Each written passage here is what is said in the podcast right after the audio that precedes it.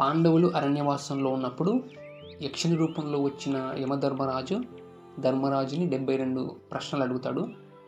ఈ లోకంలో అన్నింటికన్నా ఆశ్చర్యకరమైన విషయం ఏమిటి అన్న ప్రశ్నకి ధర్మరాజు ఇచ్చిన సమాధానం చుట్టూ ఉన్న వారి మరణాలని రోజు చూస్తూ ఉన్న తాను మాత్రం చావననుకుంటాడు మనిషి. పుట్టే ప్రతి ప్రాణికి చావంటే భయం. అపాయం వచ్చినప్పుడు ప్రాణాలు అరచేతిలో పెట్టుకొని పరుగులు తీస్తుంటాయి. మిగతా అప్పుడు ఈ డెత్ అవేర్నెస్ యానిమల్స్కి ఉండదు.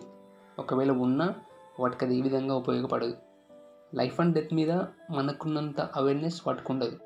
మనలో చాలా భయాలు ఉంటాయి అందులో ప్రాణభయం అన్నింటికన్నా పెద్దది. ఈ ఫియర్ని ఓవర్కమ్ చేయడానికి మనలో దగ్గర చాలా సొల్యూషన్స్ ఉండే. మరణం దేహానికి కానీ ఆత్మకు కాదు. ఆత్మ నాశనం లేనిది. మంచి పనులు చేస్తే స్వర్గం లేదంటే నరకం.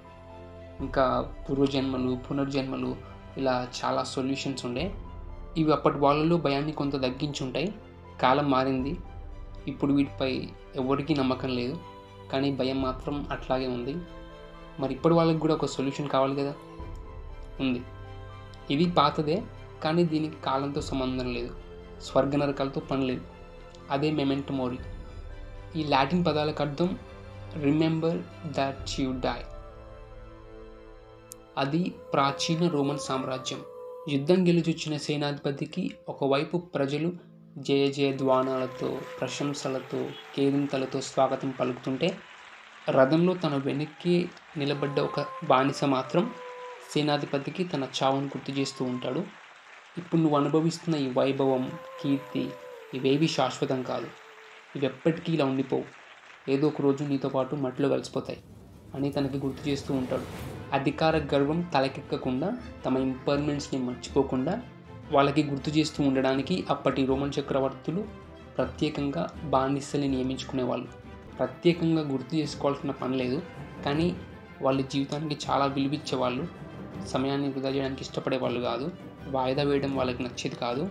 మార్కస్ అరీలియస్ లాంటి చక్రవర్తులు సెనెకా ఎపెక్టీటస్ లాంటి వాళ్ళు ఈ మెమెంటో మోరిని రెగ్యులర్గా ప్రాక్టీస్ చేస్తుండేవాళ్ళు. భయపెట్టుకోవడానికి కాదు ఇన్స్పైర్ అవ్వడానికి మోటివేట్ చేసుకోవడానికి. జాతస్య మరణం ధ్రువం. డెత్ ఇస్ ఇన్ఎస్కేపబుల్ ఎప్పుడు వస్తుందో తెలీదు ఎలా వస్తుందో తెలీదు. Life is so short time is fleeting away మనం టైంని ఎలా స్పెండ్ చేస్తున్నాం దాన్ని బట్టి మన క్వాలిటీ ఆఫ్ లైఫ్ డిపెండ్ అయి ఉంటుంది. ఇమోషనల్గా మనం ఎలాగో ఇమోటల్ అనుకుంటాం కాబట్టి టైం వేస్ట్ చేసే ఛాన్సెస్ చాలా ఎక్కువ ఉంటాయి. మెమెంట్ మోరీ టైం విలువని మనకి మరొకసారి గుర్తు చేస్తుంది. లైఫ్ ఈజ్ మీనింగ్లెస్ అనిపిస్తే why don't you create some purpose for yourself and make your life meaningful అని ప్రశ్నిస్తుంది. ఇంకా మట్టిలో కలవలేదు కాబట్టి మనం ఎంత ఫార్చునేట్ అన్న విషయాన్ని మనకి గుర్తు చేస్తుంది. రేపు అనేది ఉంటుందని ఏ నమ్మకంతో అంత ధీమాగా ఉన్నావు అని అడుగుతుంది. If you live each day as it was your last some day you will most certainly be right Steve Jobs తను పదిహేడేళ్ళ వయసులో ఉన్నప్పుడు విన్న మాట ఇది.